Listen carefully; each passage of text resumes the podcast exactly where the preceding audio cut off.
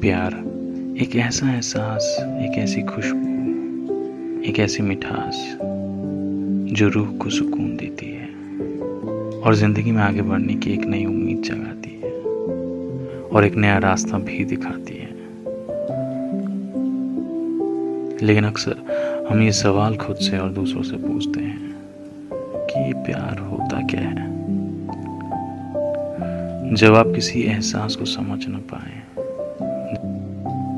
जब किसी के साथ फासले बढ़ने पर उसकी याद सताए और करीब आने पर ज़ुबान पे कोई लफ्ज न रहे।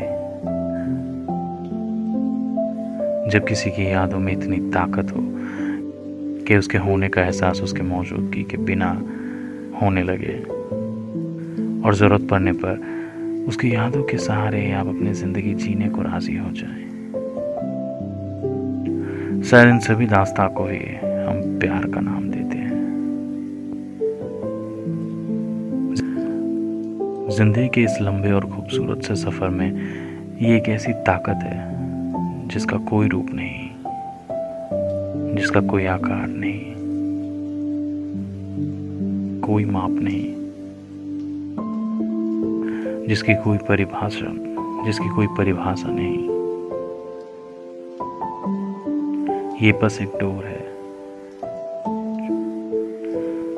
जो आपके रूह को एक ऐसे एहसास से बांधती है, जो ज़िंदगी भर आपको सुकून दे।